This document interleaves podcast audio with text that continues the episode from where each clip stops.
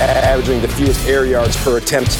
At no point were you even close to anything that could be considered a rational thought. Everyone in this room is now dumber for having listened to it. Yards per attempt,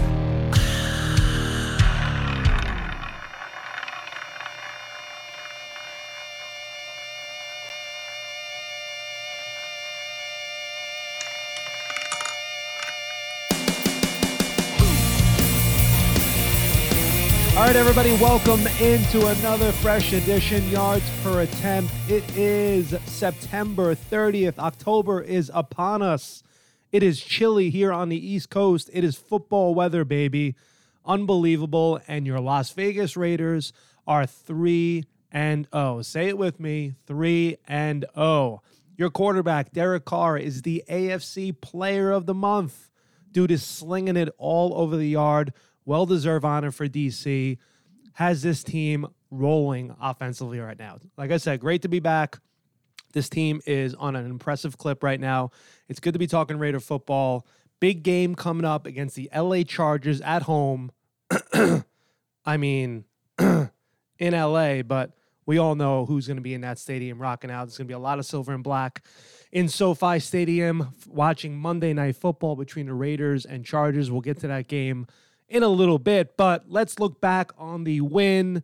The most Raider win of all time could have been a Raider loss to the Miami Dolphins. I don't know about you guys. I'm good with the Dolphins. I don't want to see them coming into Vegas for a couple years. Back to back seasons, game both games have come down to the wire. Lost last year, probably could have lost this year, but they pull out the victory over the Miami Dolphins on another Daniel Carlson field goal. So, early on. Again, another 14 nothing hole. Just like the Baltimore game, this team falls behind at home 14 to nothing in a blink of an eye. Carr has an errant pass. He thought Moreau was going to keep on going. Elandon Roberts, who looked like he had a piano on his back, takes it pick six. Raider offense can't get anything going. Before you know it, it's 14 nothing, and the Raiders are looking at another deficit and another hole to climb out of. So let's talk about the the early offensive struggles because it seems to be a theme in the first three games of the season. And to me, there's a couple factors and why. Number one, the lack of the run game early in these games. We know Josh Jacobs has missed the past two games, and kudos to Peyton Barber. Peyton Barber had a great game versus the Miami Dolphins, especially late, especially in the second half. But early on, there was no Raider run game. They couldn't move an inch, just like versus the Pittsburgh Steelers. And now you said the Pittsburgh Steelers have a really good defensive front, so you give them the benefit of the doubt. But second week in a row, the Raider run game just wasn't cutting it. So no run game to speak of. And then we move over to the offensive line that continues to be shaky in spots. The snaps from Andre James have left a lot to be desired. The communication, especially in the first game, wasn't great. So I think the combination of no push in the run game, the shaky offensive line letting up some sacks and some pressures early has really led to the start of a, you know a shaky Raider offensive start in some of these games. Like I said last week on the pod, we're used to seeing the first 15 scripted plays from Jon Gruden being excellent. Carr and the Raiders usually go right down the field and score early on. It's totally opposite this year. It really has been. I, I liken it to the the offensive line kind of feeling its way out. Alex Leatherwood's had some up and downs. You watch him, sometimes he gets run over, sometimes he looks like a steady pro. I think he'll be fine long term. Kolton Miller's Kolton Miller, one of the best left tackles in, in the National Football League. John Simpson has done a nice job stepping in. Eluemunor has done a nice job stepping in off the bench. Who knows when Richie Incognito is going to be back? The question to me is Andre James. Is Andre James the long term answer at center for this football team moving forward? After three games, I don't know. He's shown some good, he's shown some bad. So we'll see. It's going to be a long season. Him and Carr need to get on the same page. It's going to take some time. Hudson and Carr played a long time together. That chemistry doesn't happen overnight. I want to see James cut out the, the, the I don't care about the pressures. I care about the snaps. Let's get the snaps down. You're snapping the ball to the quarterback in shotgun. The snap should be perfect. Okay, so what really changed the game? What changed the game was the Miami boneheaded wide receiver screen on their one yard line. Someone should be fired over that. Honestly. You're expecting, and no knock on Jaylen Waddle. Jaylen Waddle is going to be a, a good player in this league for a long time. He's going to be a stud. You're asking your wide receiver to make a move and make somebody miss on the one yard line. That is such a risky proposition when you're up 14 nothing, and it benefited the Raiders. I'm not I'm not knocking it. So good good play call on them. But that is such a boneheaded move. I don't know if it was a check by Brissett or it was a call. Casey Hayward continues to make plays for his football team. One of the best free agent signings this team has made so far three weeks. Everything Casey Hayward does comes up roses. So that really changes the game. And then the offense gets going. And the big theme I want to talk about today is just the evolution of Derek Carr. And it's not just what what what he's doing on the field and the numbers he's putting up, but the trust that he's instilling in his wide receivers. You see it each game getting better and better. Let's talk about Henry Ruggs. After last year, everybody, oh my God, Henry Ruggs, look at all these other receivers Justin Jefferson, CeeDee Lamb, Ruggs is a bust. I can't believe they picked him. And I'm not going to lie, I had some doubts last year too about whether Henry Ruggs was built for this game, whether his style was built. We all know the speed was there, but we didn't know that it, his game was going to translate to the NFL. Three games into this season, it has. He's taken off. And it's not just the deep pass to beat the Steelers. We knew that was there from the start. But it's all the little things. He seems to be playing with so much confidence. How about him going up over Xavier Howard and snatching it away for a reception? Xavier Howard's a top three cornerback in the National Football League. Ruggs went right up there, took the ball away. How about the toe taps on the sideline? How about him last year? He didn't really have the situational awareness or the sideline awareness. Sometimes when Carr threw him the ball, he was out of bounds. He couldn't get his feet right. There was a touchdown last year. The, his, his foot was on the line. No good. What does he do this year? This dude is toe tapping, toe drag swag all over the place. I just think you see the confidence and Ruggs saying to himself, hey, I could be the guy. I could be a difference maker for this team. You got a little reverse action going in. You got him fighting for some yards down the sideline, just putting the ball in his hands. I love what I'm seeing from Henry Ruggs. And I think a lot of it has to do, and why you're seeing so many of the other weapons explode, is teams are, are keen on Darren Waller, as they should. Teams, the, the past two games, Waller's stats haven't been Waller's stats. And I think he'd be okay with that because it's opening up everything else for this football team. And it goes up again, to the trust that Derek Carr has now had or has in his receivers. He trusts Henry Ruggs to go up and make a play. He obviously trusts Hunter Renfrow to make any play because that dude's money every time he touches the ball. How about Bryan Edwards? How about the second and 15 in overtime? How about that throw? Expecting your guy to be at a spot, throwing it to that spot, and you know what? The guy's at the spot. That was a ridiculous throw to miss the clutch, Bryan Edwards. Well, all he does is make big plays in the fourth quarter and overtime. He's not only doing that, one of my biggest pet peeves about Carr was when the Raiders were in long situations, a third and 18, third and 15, third and 11, he would always take that easy check down. You know, hike, right check down right to Jalen Richard. And sometimes he's still doing that, but he's doing it smarter. He's doing it with the first down in mind, moving, manipulating the pocket, finding the back out of the backfield when the back has a chance to get the first down. He's not taking that first little check down there and taking easy money. So, what was the biggest problem? And it wasn't a problem. Amari Cooper's a great receiver. He's doing great things with the Cowboys. But to me, it never seemed like him, Derek Carr, and Amari Cooper were ever on the same page. Never. Or maybe it was Derek didn't have the confidence to throw it up to Amari Cooper. Now he does. He's got that trust factor. He knows when he throws it up to Henry Ruggs over Xavier Howard, one of the best cornerbacks in the league, Ruggs is going to come down with it. He knows in overtime, when there's three dudes running behind Bryan Edwards, he's going to be there and he's going to make the catch. It's so nice to see this offense performing at this level right now and the quarterback just performing and playing the defense like a freaking fiddle. Little spider two wide banana action versus the Dolphins for an in goal touchdown. You have everything in there. And then late, they get back to the run game. Peyton Barber, gets back to the run game, starts churning those legs. And we'll get back to the offensive line in a minute here, but I feel like they're getting bet they're, they're they're getting better as the game goes on. I don't know if it's just jittery early on or maybe there's the nerves playing at home, but they really locked in and and got it done in the end.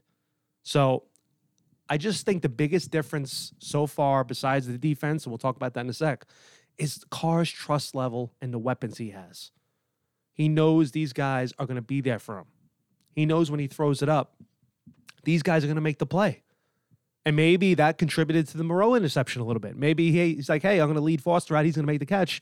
And, you know, they just weren't on the same page and it gets taken back. But I'd rather that 10 times out of 10 than being scared or being nervous about trusting your receivers. Because if you don't trust your receivers, you're not going anywhere in, this, in the National Football League. All right, let's switch it over to the defensive side against Miami.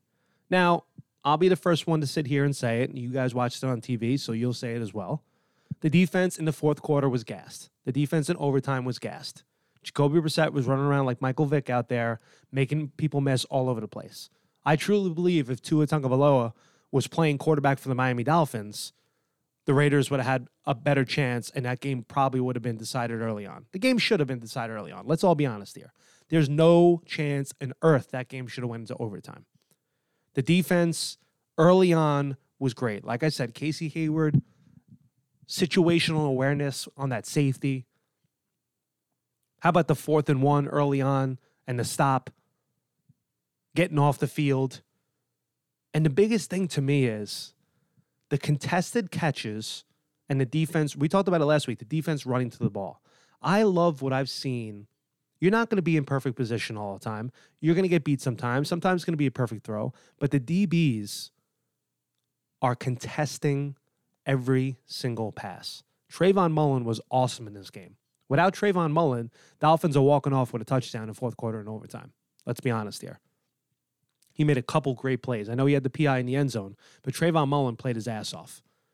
And he's around the ball. It's okay to get beat, but when the receiver has the ball in his hands, swiping it out, making a play, he's doing that. This defense is doing that. Denzel Perryman continues to run around and make plays. Maxx Crosby, how about fourth down? How about third down in overtime?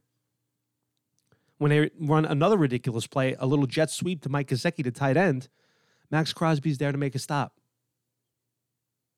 Get off the field. Let's give it up to Maxx, leading the league in pressures. This dude has been on a warpath the first three games of the season. A warpath. He has been playing on another level. I love what I've seen from the D line. Maxx continually gets out there. He's always around the quarterback. There was the, the gif, if you look at out there, the video of the game of Maxx just throwing three guys back into to Brissett. Yeah, the sacks weren't there. So what? Give me those pressures. Give me those quarterback hits. Brissett was shifty in the pocket, to be honest. He really was. He was he was shifty as hell. He was getting out of a lot. He juked Johnathan Abram on that. I think Abrams had back to back weeks now where he's been uh, on the other end of a spectacular play by the offense. But the defense is contesting catches and getting off the field. Yeah, they were gassed, no doubt. They really were. End of the fourth quarter, overtime, they were gassed. And that comes to my next point. Jon Gruden, with a lead in the fourth quarter, going into a little bit of this conservative shell. And early on the season, we didn't see it as much. You saw in the Raven game, you saw in the Steeler game, him being not, not content sitting on the lead letting Carr throw, letting the offense continue to cook, if you will. But he got really conservative at the end versus Miami, and it almost cost the Raiders the game. Now, I'm not going to sit here and say, we all know Jon Gruden's MO. He's the type of coach that's saying if you can't get one yard on third and one or fourth and one, you don't deserve to win the game. I'm all here for that. I, I, I really am. But you have to look at your defensive coordinator or your players on your staff and say, "Hey guys, I know you've been on the field a lot. Let's go win this game. Look at look at talk to Gus Bradley, talk to your DC, talk to your defensive guys. Hey, what do you guys got left? Hey, coach, we're running on fumes out there. All right, you know what, Derek? You're playing the defense like a fiddle. You are playing at the best level you played in your entire career. Go win the football game. Don't sit on it. Don't run it on third and one up the middle, fourth and one up the middle. How about the fourth and one early in the game? That was almost a total disaster. Dolphins go down and score right away. It's saying something to be smart about going for it. There's times to go for it on fourth down, and there's times not. When the Raiders are backed up on their 31 yard line in the first quarter, when the offense can't do nothing, that's not the time to go for it on fourth down. It really isn't. I'm all for being aggressive. I'll go for it on fourth down nine times out of 10, but that was not the time. But late, I want this team to have the killer instinct. I want Gruden to have that killer instinct. Step on their throat and end the game.